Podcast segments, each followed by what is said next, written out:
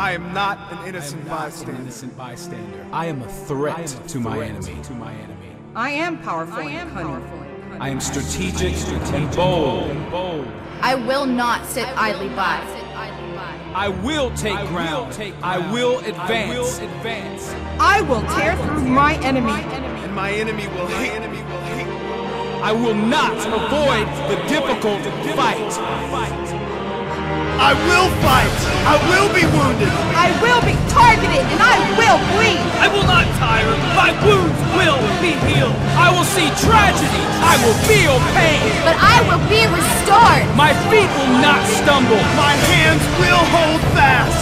I will not be intimidated.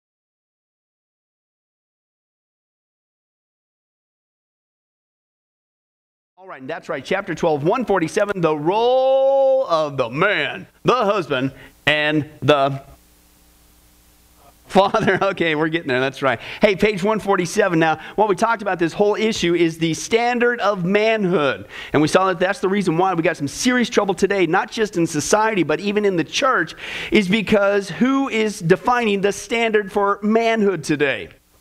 By and large, it is the world, or it could be feminism, or it could be everything's all messed up. And aren't you glad that that does not infect the church one iota? Yes, I'm being heavily sarcastic tonight. It's dripping out. Uh, unfortunately, that's not the case, man. It's all messed up, okay? And that's where we talked last time. Well, let's just clear the uh, playing field. Let's get back to basics and uh, let us see uh, what is going on with a godly man from the Bible, okay? Now, why is that important? I don't know. I got a theory and it goes like this God's the one who made us, including men, right, men? right? Okay. And uh, so, therefore, if he made us, I kind of think he would know the best way we're supposed to live. I know that's a really complicated theory, but it works for me, okay? As well as women. We'll get to that in the next chapter, Lord willing, and children as well. He's the one that made us. And we saw it's very clear in the scripture, okay, that as a godly man, manhood, you want to be a real man? Be God's man, okay? And people, in fact, you think about people when they act worldly and they're, they're tough and violent or whatever, how society portrays it. Oh, yeah, and kill each other. Oh, yeah, that's the guy, you know, and all this stuff. Really? Uh, you want to know a man with real strength? You know, there's a word, man, I'm digressing already. There's a word in the Bible, uh, it's called meekness, right? And meekness in the scripture, Jesus, of course, demonstrated what that really means. Okay, blessed are the meek. Okay, they'll inherit the, the, the earth. But, but, uh, but meekness, okay, people look at that, the world, they, they equate that with weakness. Okay, that's not what it is. Meekness is actually uh, subdued strength. Okay? And, and, and hey, it, it, takes no effort whatsoever to be just like the man of the world, you know, uh, violent or um, curseful or uh, lustful or what. Woohoo! What big deal is that? You want to be a man? Subdue that. Show your strength and follow Jesus Christ. That's a whole lot more uh, takes uh, strength in that. And of course, Jesus demonstrated that meekness on the cross. When he was being murdered on the cross, the Bible says he could have called down 10,000 upon 10, he could have nuked the planet. And he subdued that for the greater good. Anybody glad about that? Yeah, amen. Okay, that's meekness. But as a godly man, we're not to be like this world. Whoop de doo dah. You want to demonstrate your uh, uh strength as a man? we saw there, page 148, you need to be above reproach. Okay? Uh, you need to be a husband of one wife, literally a one woman man. You need to love the one you're with, okay? Is what it means. You need to be temperate, meaning sober minded. You need to be prudent. In other words, demonstrate self control. You're not out of control. You need to be respectable, which means honorable, hospitable, okay? Uh, able to teach, okay? Okay, in other words, you're not just, you can teach, you're a warm body and can breathe out words or read a page. It means skilled in teaching, okay, which means you need to be a student of the scripture if you want to be God's man. Uh, not addicted to wine, not pugnacious, which means you're given to violence, which means you're the guy, okay, uh, pugnacious is you, you're the guy who always wants to win the argument. You're the guy who always has to have your way. If you don't get it, you're going to get violent and you're going to do blah, blah, blah. Just you're not supposed to be that way. And then, in fact, flip it around, you're supposed to be gentle. Doesn't mean you can't speak up. Doesn't mean you got to sit there and just, well, I can't say nothing. No. But even in your response, it's done in a gentle, uh, uh, uncontentious way. Not a lover of money. Uh, know how to manage your own household. Why? Because here you are, especially in the uh, leadership of the church, that men are supposed to lead in the church. If you can't manage your own house, what in the world are you doing thinking you're going to help out in the house of God? I don't know about you, but uh, analogies that I rely upon on is that uh, in the church as a pastor, okay, uh, let's say there's 200 folks at uh, Sunrise or whatever, uh, it's like taking care of 200 kids. It's a family. Some kids are older, some are teenagers, some are more maybe in college years or whatever, okay, uh, spiritually, okay, some are babies, some are toddlers, whatever, but it's a family, all right? And that's why he's saying, man, if you can't even take care of your own household, how are you going to take care of the family of God? Right, you need to be that man as well. And then, of course, the big one, right, you need to back it up with your life. And that was the last thing we saw. And that is the issue of holiness. All right? You need to live a holy life. Why? Because God says, uh, Be ye holy because I am holy. Right? I've called you to live a life of holiness. Why? Because that's who God is. That's his core attribute. God is not just love, he's not just just, he's not just righteous. God is holy, he is holy, he is holy. And we are to emulate that. We are his children. And so we are to walk around as he is holy. Now, we don't do that in our own strength. We do it by the Spirit of God, the Holy Spirit. And that's a whole other thing we've already dealt with. But let's get down to this issue, the bottom of page 150, where we left off. What is the role of man in society? Okay? Because you can't live in a box. Anybody ever tried to live in a box? Anybody ever get your hands on a big old box growing up? Isn't that cool? You know, we found one growing up in Kansas. Robert, you ready, buddy? We're going to bond. You and me right now, buddy. Kansas, there's nothing to do. Patrick, can I get an amen? Okay, preach it, preacher, right? Okay. there's nothing to do, man. So you always, unfortunately, at least I did, I got in big trouble, right? But you're bored out of your gourd, man. You got nothing to do. And so we'd always go around the creeks and the rivers or whatever, and they're all dirty and uh, whatever, leeches, the whole nine yards. But that's cheap entertainment, man, ripping leeches off you. And then you try to flush them down the toilet and they don't stay down. And your uh, sisters freak out. Man, that was awesome. I got in trouble, but it was awesome. But anyway, so, but you're going around rivers and stuff. You got nothing to do. And I kid you not, it was like Christmas 15 times over. We found not just a box, because the river had this embankment, it went down right into the water. We found a piano box. Oh, it was huge. It was so huge that three or four of us could get in it all at one time. You know what I'm saying? And of course, we decided what we're going to do. We got to go down into the river. From that, the, yeah, you know where it's going. Yeah, whatever. But anyway, you can't live in a box. I don't even recommend living in a box. I learned the hard way, especially with other people in that box. Okay, that hurts. But uh, uh, you have to be in society, right? As a Christian, we, we, we don't live in a bubble. Okay, in fact, God doesn't want us to live in a bubble. Okay? Don't go off and become a Christian and hide out in the hills, okay? Uh, we talked about this before historically. This is one of the, the problems uh, of the early church, and that the church went into what's called the Dark Ages. Okay, after Constantine, then you had the birth of the Roman Catholic Church, and it got into very dark, and it was dark until the Reformation for, gosh, what was that, for a thousand years? For a thousand years, Western civilization, the Dark Ages. Well, what happened is there was a movement that went on. It was called the monastic movement, okay? And these spiritual guys, okay, jettisoned themselves from society and went up in these cloisters and these caves and all this stuff. And one benefit from that monastic movement is these were the guys who were making the copies of the Bible, which helps us to get the accurate portions of what we have today. So that's a benefit. But they checked out of society. Well, when the Christians check themselves out of society, what happens to the society? We're the salt and the light, man. Okay? So we're not supposed to check out. We're not to live in a box. Certainly don't go in that piano box. Okay? But what we're called to do is not live monastic. We got to get out there in society. But this is what this whole issue, as men, okay, what kind of example? This is all about this study tonight, is all about your witness in society. And specifically, we're going to look at pa- uh, passages that deal with your workplace. Do you really think it's by chance that you work where you work? I'll even extrapolate a little bit more. Do you really think it's by chance you live where you live? Do you really think it's by chance you married who you married? Do you really think it's by chance your neighbors are who your neighbors are? No. Of all places on the planet, why there, wherever your there is? I'll guarantee you that if the person or people around you, workplace, neighborhood, whatever, are not Christians, hmm, and they're still breathing, that comes in handy. What does God want you to do? Witness, right?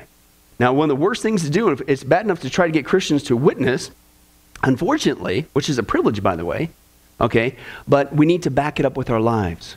Okay, and we're going to take a look at several passages. What is the role of man in society, specifically in the workplace? And ladies, pay attention because this works for you uh, if you find yourself in that uh, situation. Okay, we need to be godly. We not just need to share the gospel, uh, but you need to back it up with your life. I'm not saying be perfect, but you need to back it up with your life. Okay, there's nothing worse than having a Christian come to you and witness about Jesus, and five minutes later they're cursing out the boss. People aren't dumb. Okay? You need to be consistent. Let's take a look at that. The Christian man there says he should be leading, okay, here's your blank there, leading the way in society by his godly example. He's called on to be the salt and light of the world, just as the above character qualities indicate. Now, we're going to see five different things in this little paragraph here that we're called uh, to emulate in society. Number one, what you're going to see is we are to be the model. Model what? model employee or employer, okay? Because sometimes you'll find yourself either in a management, if you will, position, or you do own a business, Christian business, okay? How are we supposed to behave? How are we supposed to demonstrate our manhood in society, in the workplace, okay? Let's take a look at that. Uh, the first one is Ephesians chapter 6. Let's turn there. We're going to do a lot of flipping tonight. Uh, Ephesians chapter 6. Galatians, Ephesians. Doo-dee-doo. Anybody ever sing when you flip to the Bible? You ever do that? Obviously, I'm the unique one. anyway, Ephesians chapter 6 is our first passage. How are we supposed to act there? What does it mean to be a model, uh, employer, employer? Uh, chapter 6, verses 5 through 9. Let's take a look at there. And um, if you get there, say moo. Moo, that's a good one. Slaves and masters, huh? Isn't that awesome? Sometimes you do feel like a slave at work, don't you? You know what I'm saying? That, that'll preach.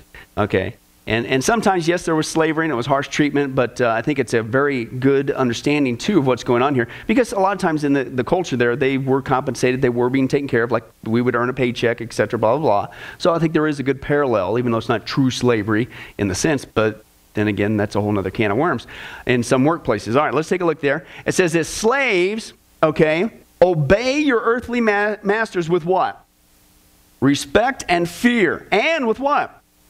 Sincerity of heart. Just as you would obey who? What? Are you serious? Obey them not only to win their favor, okay, hey, I got to get that raise, right? I'm hoping to get that day off, so I'm going to act really nice today. No.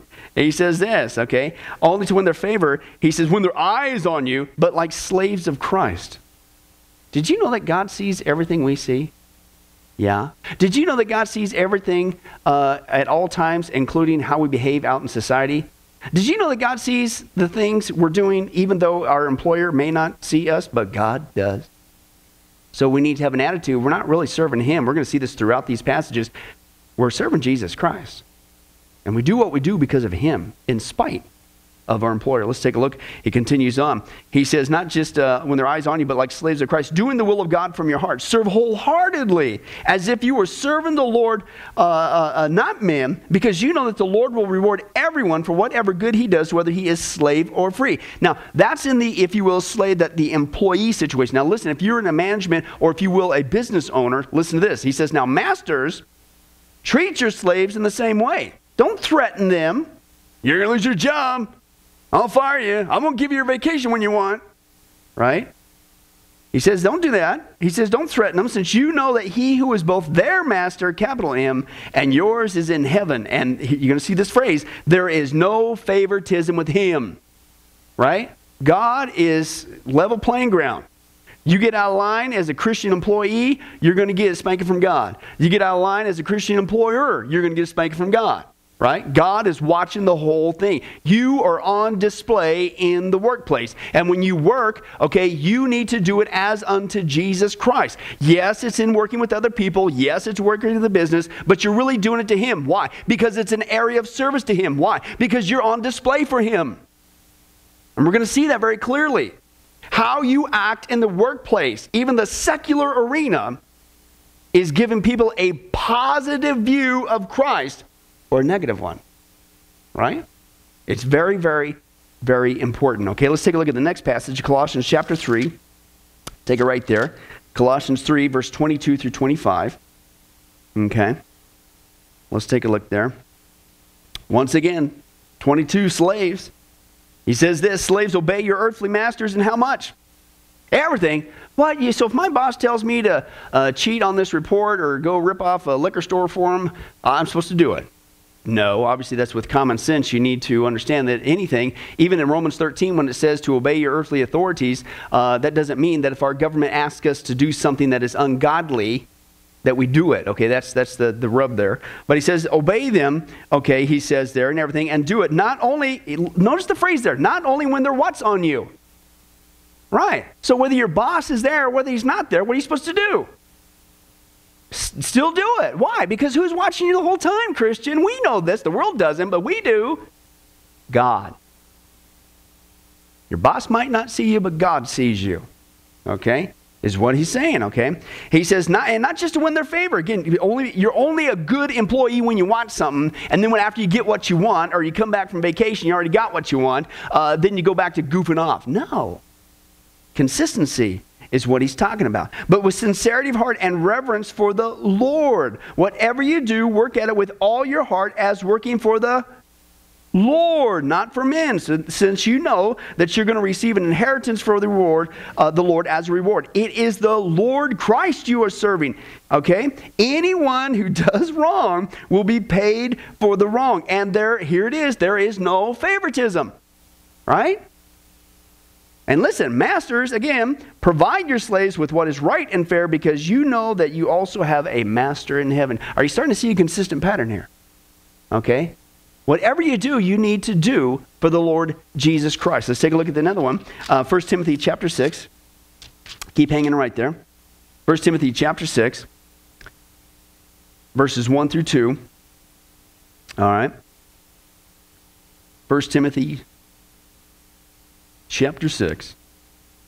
Let's take a look here. It says, All who are under the yoke of slavery should consider their masters worthy of full respect. Whoa. Why? Listen, so that God's name and our teaching may not be what? I had this so drilled in my head uh, when I was in Bible college. Of course, I was going to school at night, working full time. I was part of the night group, okay? And almost all of us there uh, we had to work to pay for everything, so we're working full time. And the, I had an instructor always drill this in, in our head. He says, Listen, I don't care what you do as a Christian, I, I don't care what your employment is.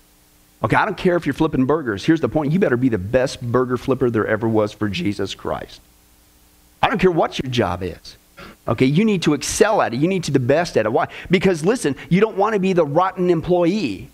You don't want to give into the, the, the, the, slander, the gossip, the baloney, the complaining, the whining that all the other employees are doing about the workplace. You are the model employee. Nobody, nobody can outflip you, man, at McDonald's. Okay? You, you are that model employee. Why? Because you know that, listen, it's more than just a paycheck, it's a witness that's on the line.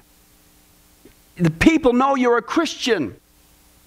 And if you act just like the world, What's the logical conclusion? Well, hey, Jesus ain't working for you. Guess I don't need it either. You act and speak and behave just like me. Right?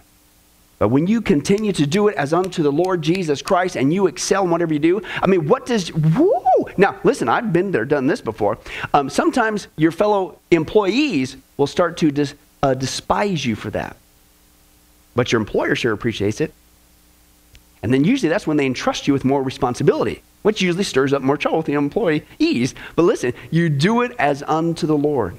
Why? Because I don't want my behavior in the secular arena. I could be working any place in the universe, but why here, God? Because these people don't know you, and the last thing I want to do, as thank you for this job, thank you for the ability to provide for the family. I appreciate that, but and uh, that's just a means to an end. The primary purpose there is a mission field, and I don't want my behavior to slander your name or the teachings of Jesus Christ.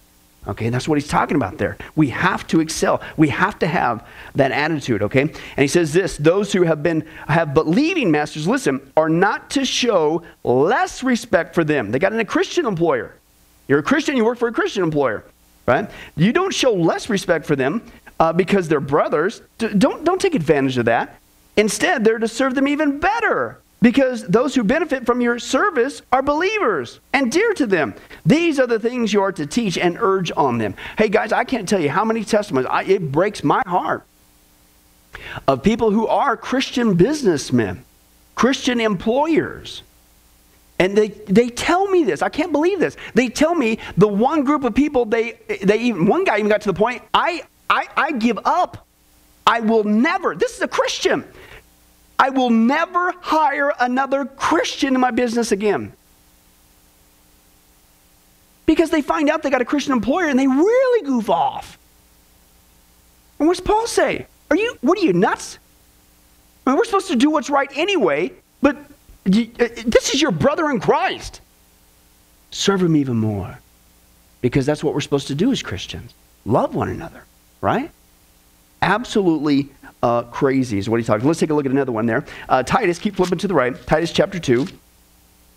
Titus chapter 2, verses 9 through 10. Okay. He says this. He says there, uh, uh, uh, verse 9, he says, Teach slaves to be subject to their masters and, here it is, everything, to try to please them. Oh, here's one. And not, whoa, whoa, not talk back to him. What? I don't have to do that. How come? So and so didn't have to do that. Why are you asking me to do? You know what your attitude should be? Because remember, you're serving Jesus Christ. You're representing Jesus Christ. Yeah, it's a paycheck, but that's not your primary purpose. And until we get that as Christians, we're always going to get messed up. The number one reason why you work, Christian, where you work, is as a witness unto Jesus Christ. And then that's also number two is your witness uh, mission field. Okay? Then, yes, it's a thing that God has provided for you to earn a paycheck. If you think your paycheck comes first, you're missing it. It's a witness about Jesus Christ, serving Him, okay? And number two, you're supposed to tell other people about Jesus, okay? And that's what he's talking about here. He says, listen, don't be talking back to them. What kind of a witness is that? You're being disrespectful, okay? He says, try to, and he says, and not steal from them. But listen, it was just a ream of paper, right? And again, even though the employer might not know, who's watching? Good thing he plays favorites and he won't discipline you. That's the code word for yeah, right. Okay? Uh, Southern Hebrew, I think. Whatever that was. Okay. What? No. If it's just a couple pencils, they ain't going to miss them. What? No. Above reproach. Okay? And he says this, but to show that they can be, listen, fully trusted. Listen, your boss should trust you so much as a Christian that he in his office has his safe full of wads of cash, leaves the thing open and says, Hey, can you watch my office for me while I go out to lunch? And literally can leave in peace because he has seen your consistent behavior. Listen, I, this guy uh, not only has a great attitude, he's very respectful. Doesn't mean you can't discuss and maybe even disagree, but he's disrespectful. Don't talk smack. And they're the, my best worker I've ever had. Uh, and, and I can trust this guy. He always follows through. I can trust him. He never rips anything off from me. This is awesome. I can trust. That's the level of confidence. That's the level of witness you, I mean, think about it. A Christian businessman doesn't want to hire Christians. We should be so doing this for the Lord Jesus Christ that non Christian employers say, I only want to hire Christians. You ever in your secular workplace wish that the people around you would get saved? Here's something convicted. You ever think that the reason why they're not getting saved is because of our behavior? And that God's got us there to be that consistent witness. And, and, and on the one breath, we might speak about Jesus, but on the other breath, we whine and complain and disrespect and cheat and lie and steal just like them, we're missing out on it, okay? And let's, let's continue on. That's what he says. He says, and they can be fully trusted so that in every way, listen to this, it's about a witness, guys. In every way, they will make the teaching about God and our Savior what? Attractive. Do you get it? That you are there on display, doing this unto Jesus Christ as a witness to Him to make Jesus look attractive. How do you do that? How do you do that, Christian? Listen, because I work with the same guy too. He's nasty. He's mean. He's not worthy of respect. He does cheat us. Okay? He's always putting this baloney on us. He doesn't even follow through with his word. But you consistently do your job and you excel at it. You always have this great attitude. How, can I get what you got? What is it? Is it a pill? I like what J. Vernon McGee says. It's the gospel. Okay? And you can have it for free. It doesn't cost you. No prescription. You know what I'm saying? That's what we're called to be, okay? We need to be that model employer employer carrying out his task each day as unto the Lord, okay? Number 2, godly man, you are to be sexually, okay, pure, okay, as a godly man, okay? And I think sometimes, I'm not saying that ladies don't have temptations in this area, but a basic nature of men is men are usually more visually orientated, okay? And our society and the enemy knows that. And so he will throw all this sexually, visually stuff at us to try to get us to live impure. Okay? Let's take a look at there. He must remain sexually pure by fleeing, not flirting, fleeing immorality in thought and deed. 1 Thessalonians chapter 4. Turn there.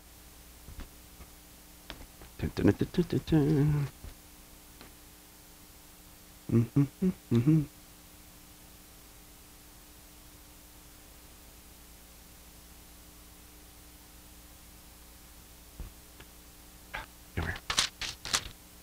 There you go, Sparky. It's always tucked in there. First Thessalonians, let's take a look there. Chapter 4, verses 1 through 8. Let's say, living to please God. Well, isn't that a neat concept? Do you think maybe we should try that once in a while? You know what I'm saying? What does the world say that when we get out of bed every single day, what is the mandate for that day, according to the world? Me. Living to please me. And of course, you have to sing like that. You may sing like that when you get up. Praise God. That's right. Now you know why we have a two-story house in my house. No, I'm just kidding. But anyway, so but uh, only on Thursdays. No, uh, but uh, living to please me, right? Me, myself, and I, the unholy Trinity. It's all about me: self-love, self-esteem, self-respect, self, self, self, self. The customer's always right. It's you, you, you, you, you, you, right? Christian, Jesus said, first of all, esteem others better than yourself. And if you want to be his disciple, the first thing he says, you need to deny yourself. Self is down there. And your number one mission, you want to see out of trouble? You want to start to at least get on the right path before you even get out of the house?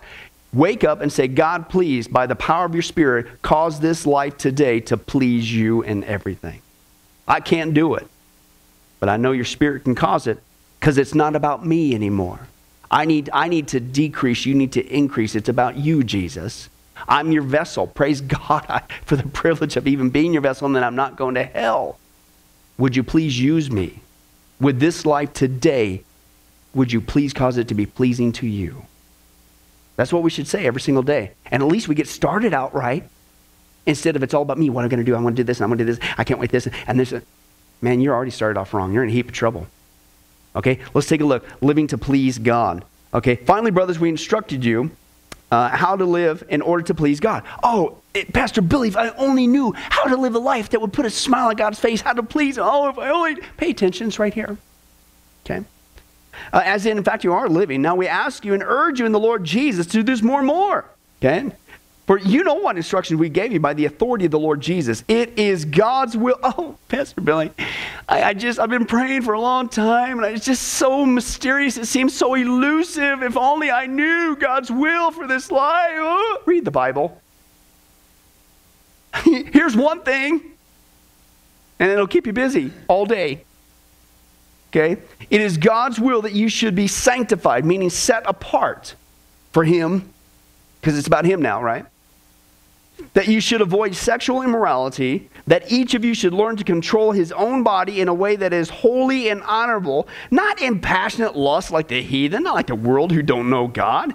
And that in this matter, no one should wrong his brother or take advantage of him. Don't bring that in the church. Don't treat the Christian community, the church, like a meat market. I've had to discipline guys, man. One was on the East Coast, and it's like, dude, this guy was, he came to church and he was just, whoo. Just, I just finally, when I caught on to what was going on, come here. Bye. And he was using the young women of the church, seducing them. It, ooh. Ooh. Anyway, so but don't bring this in the church, he says, okay? Don't take advantage of them. The Lord's going to punish for all such sins, as we've already told you and warned you. For God did not call us to be impure, but to live a holy life. Therefore, he who rejects this instruction uh, does not reject man, but God, who gives you the Holy Spirit. Oh, you're just being legalistic. You're one of those old fashioned traditionalist churches. If you really love somebody, you just accept them for where they are. If you really love somebody and they're claiming to be a Christian, you have to speak up and say you're in sin and it's going to hurt you. And if you don't say nothing, it's going to continue to go in the church. It's going to spread like yeast and it'll destroy the church. How is that loving when somebody's engaged in behavior and you shut your mouth? I don't want friends like that. I don't want a pastor when I'm involved in sin and I'm even fooling myself who refuses to love me enough to say, Listen, come here, let's talk. You're heading down a dangerous road. You need to knock it off. That's the shepherd I want. I don't want a brother or sister in Christ who knows what I'm struggling with. And, and again, I'm under illusion. I'm fooling myself. I'm trying to rationalize my sin and stuff like that. Who knows what I'm going through and, and, and just sits there with me as I go down this harmful road and start to destroy my walk with Jesus and my witness and never says a word. That's not a brother or sister in Christ. What's that all about? And that's why he says that. He says, listen, you want to reject it? You can rationalize it. You can accuse it. You could beat the person who loves you enough to point it out. He says, you're not rejecting that person. You're rejecting the Lord. That's God's standard. And because, and ultimately, it's not just sin against him. Listen, all of God's commands are for our benefit, they're for our good. And when we reject that, we're saying, God, you don't know what's right. You don't know what's good, which is sin in itself. You're charging God with wrongdoing, right? Job, man, when he lost everything, the Bible says there, he says, and he did not sin with his mouth by charging God with wrongdoing, right? He said, hey, God gives, God takes away. Blessed be his name, right? Okay, but we need to be sexually pure, he says there, uh, as men. Listen to this, and even making a covenant is your next blank there. Covenant with his eyes to guard his sinful thoughts. Okay? Turn real quick to Job 31. This is a great. Job 31. Make a covenant, contract, Job 31. Okay? With sinful thoughts. Right? Now, how does a sinful thought get in your head in the first place? Some of it could be spiritual, but you know what? The eyes are the lamp to the body. The scripture says, Jesus says, right? So what you see starts to affect what you rattle around in your brain, right? Now listen to what Job says here, 31, verse 1. He says, I have made a covenant with my what? Eyes not to look lustfully at a girl. I made a contract. I made an agreement. I thought beforehand, okay, I'm not going to do that. I can't do it. Okay? Turn the head. I like one guy, he said he trained his son uh, uh, as, as a, here's a godly man, right? Training his son to be a godly man and if you know, again, you can't live in that piano box on the river, okay, like I used to. okay, you can't live it. You got to be in the world, right? And you can't control what the world does, especially here in Vegas. It's all about billboards, lights, whatever. Whoo, okay. And what he would say, what he would train his son is they lived in this uh, small community smaller community, and the downtown, it was more historic area, and all the buildings were made of bricks, right? And so he'd come by, and every time when he would see not just a simple billboard or something, but just like, say, a lady who was dressed probably not very appropriately, very seductively, whatever. That's a lesson, ladies, okay? But uh, uh, he, would say, he would train his son. It's just, what do you, the, the response time is critical. I, I, made a covenant with my eyes, right? I, it's called this turn your head. And what he said, he'd train his son to count bricks. And so when a temptation came by, he turned his head, you know, in that town, and you're looking at the building one, two, three, four, five, and you just wait for it to go by. Turn your head, count bricks. Okay? Now, turn over another one. This is what uh, David says this Psalm 101. Okay? Psalm 101, verse 3. David says the same thing. Now, David, I don't know the timing of this particular psalm, it was before or after Bathsheba. Okay, but either in the writing of this, he learned his lesson the hard way and he writes this, or this is before and he unfortunately didn't keep it. But notice what he says there uh, in uh, verse 3, uh, Psalm 101, verse 3. David says, I will set no, uh, before my eyes, no vile thing, or I'll set no wicked thing before my eyes. Okay, is what he's there. Now, I don't know about you, but uh, I, I, the crackler. Wow, man, that's cool. Let's close in prayer. I'm freaked out. No. Okay, uh, let's continue. I'm hoping to at least finish this paragraph. Anyways. But David says this, and, and, Job says the same thing. I'll make a contract. I'm not going to look at a lustful girl in my eyes. And get, ladies that can do the same thing. They tempt you with guys too. It's the same thing, unfortunately, uh, especially today. He says, Man, I'm not going to set anything wicked before my eyes, okay? And uh, many times I, have had guys coming to me, especially dealing with uh, pornography, and get addicted to that. Which, by the way, did you know studies show that uh, the addiction to pornography, and they started doing studies on the brain, uh, the addictions to the pornography is very similar to the level of addiction to somebody who's on heroin. It's that oh, deep of, an, of, of a deal. Okay, and uh, but I tell guys they always kind of, Pastor Bill, I'm just tormented. I just I'm convicted as a Christian. It's just this and that and whatever. And I says, listen, I'll, I'll give. I'll, let me give. You, we got a lot to talk about, but let me give you some instant, quick relief. I'm going to tell you to do one thing when you leave my office. You make this covenant. You do one thing, and I'm just going to throw out a figure, but I think it's pretty accurate. You're going to 80 percent one thing 80% of these lustful thoughts will be gone just like that. Not saying all of them, but about 80%. Yeah, what is, what is, what is it? I you to do something like this. Mm-hmm. Of course, that's the old days, right? Uh, shut the TV off. What? Yeah. You sit there, you had a great time with Jesus Christ, you flip that baby on, you can't even get through a commercial. What's going in your eyes? That's what they use to sell stuff, is lust. You can't even watch a sitcom.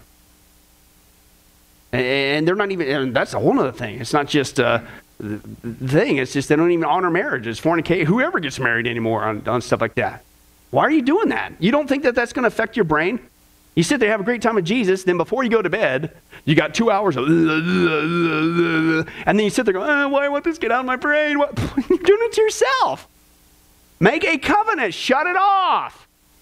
Right? Junk in, junk out. Right? I'm telling you, that's the biggest thing. The other stuff, because you, you can't control society, okay, you can't control your home. Okay, why go there and torture yourself? But when that happens in society, learn to turn your head, turn your head, count bricks, count bricks. Okay, and I'm telling you, goes down just like that. You know what? Unfortunately, what do people do? Yeah, but it's just one shot. Whatever lead a horse to water, but you can't make him drink. You know, come to me when you really want, when you're broken. Maybe you'll be ready now. I'm sorry. You know the way out. Make a covenant, make a con. I like this. Couple quotes on TV. Groucho Marx, he says, I find TV very educational. Every time somebody turns it on, I go in another room and read a book. Right? And then one guy said this How much TV would we watch if you had to chop wood to keep it going? Right? It's just like man candy, mind candy. It's so easy, isn't it? Most of the junk that's on there, it's so awesome. It encourages us in our walk with Jesus. It gets us to think about God and serve. Why is there so much sin? I think it's because we're not making a covenant with our eyes. Okay?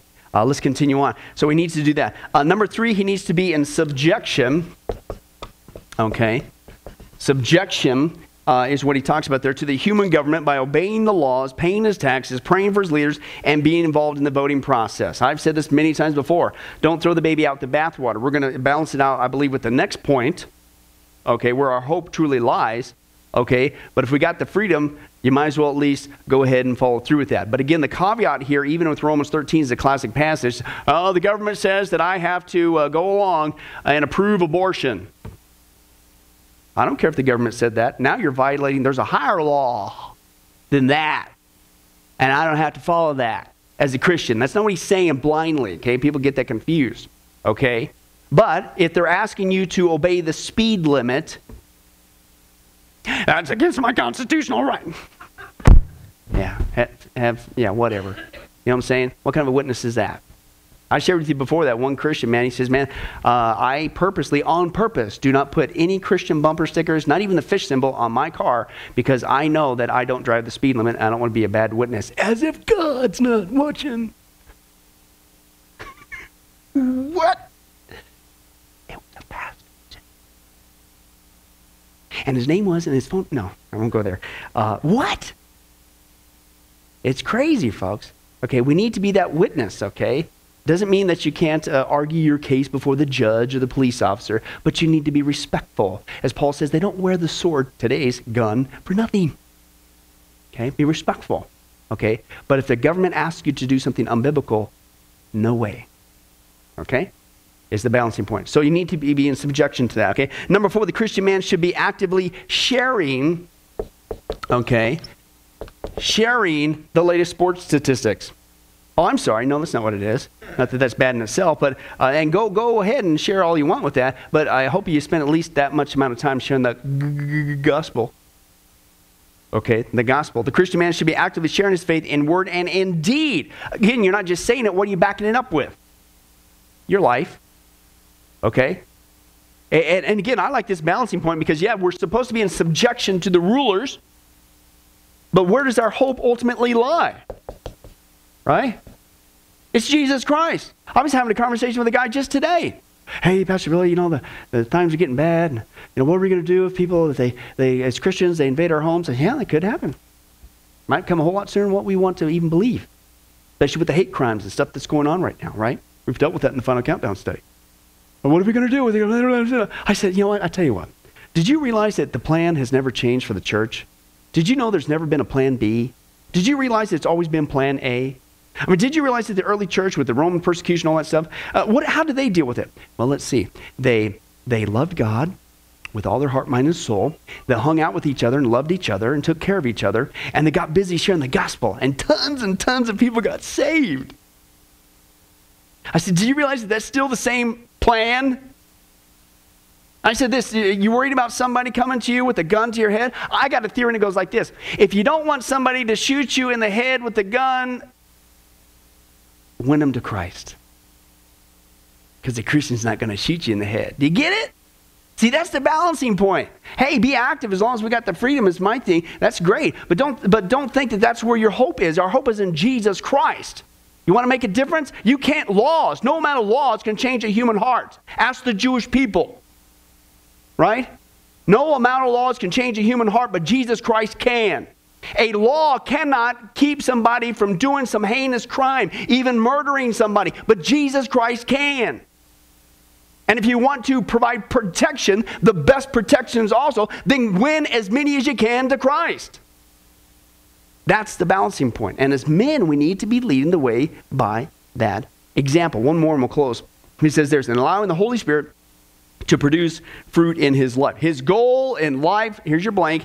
Number five, it's all about not me, it's about Jesus Christ.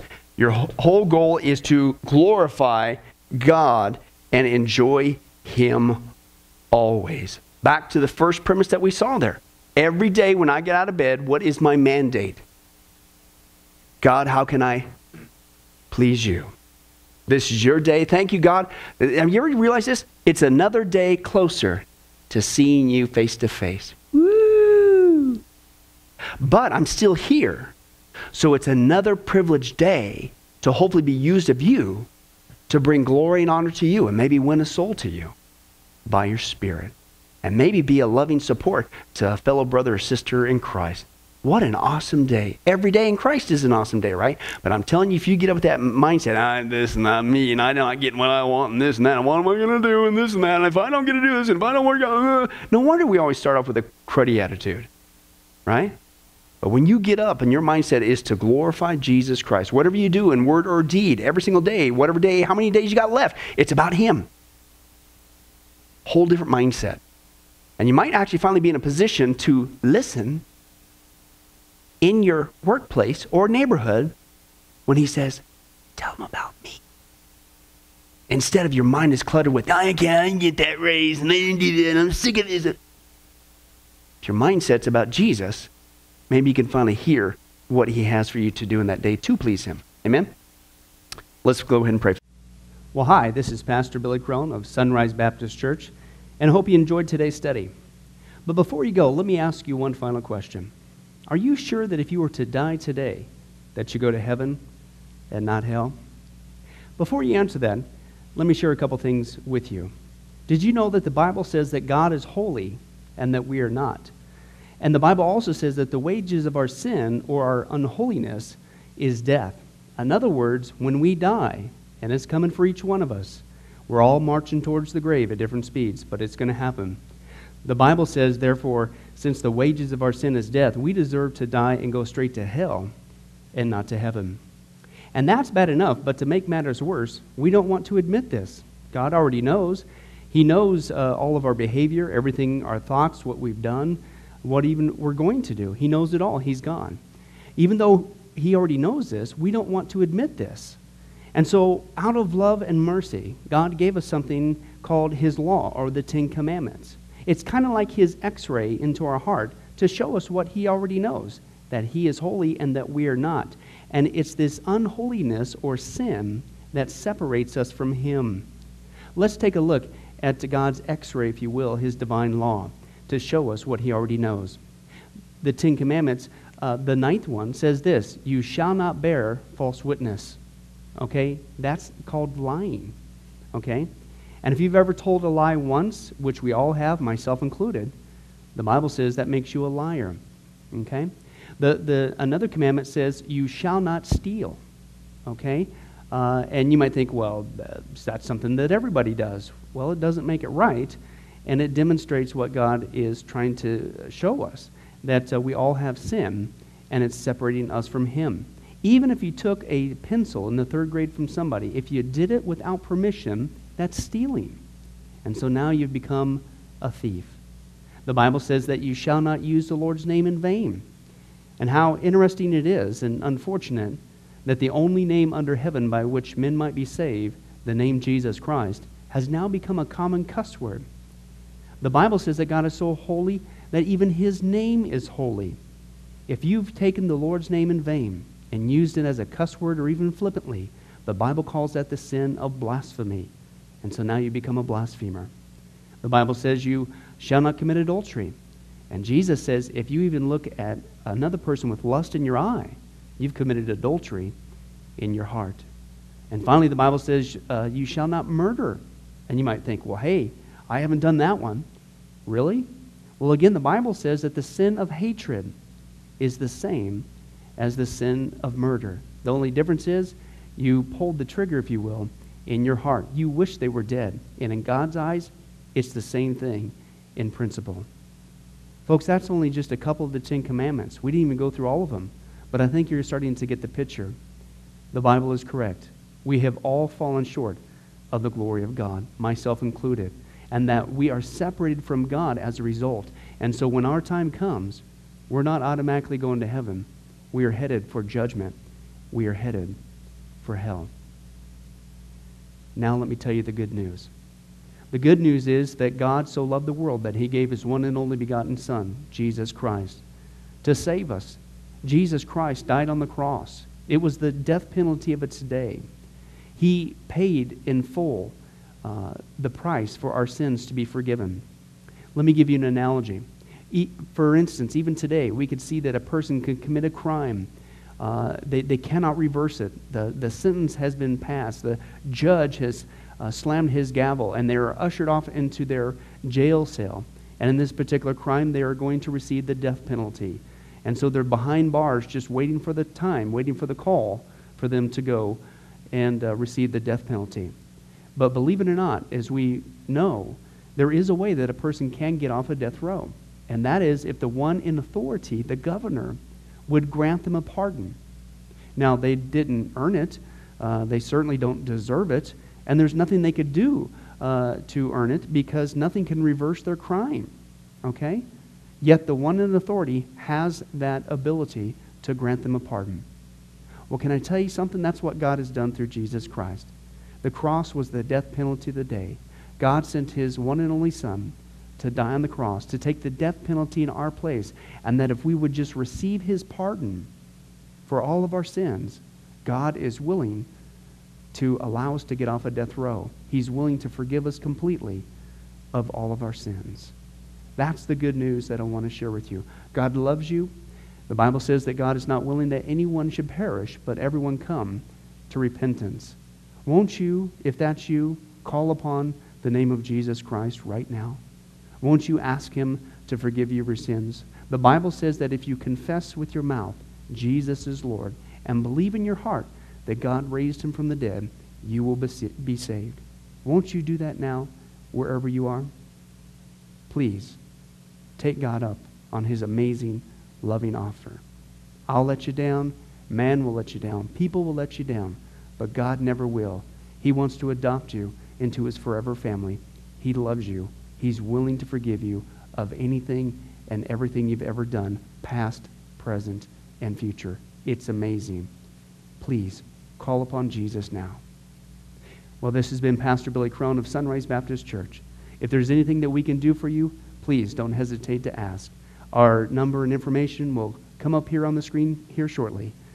And remember, I hope to see you in heaven. God bless. Thank you for watching this presentation from Sunrise Baptist Church. If you would like to send us a letter or any other kind of postage, you can reach us at 1780 Betty Lane, Las Vegas, Nevada 89156. For more information, you can give us a call at 702 452 8599 or email us at bcrone at getalifemedia.com or you can visit our website at www.getalifemedia.com. Billy Crone and this ministry can also be found on Facebook and Twitter. Join us for services at www.sunriselv.com.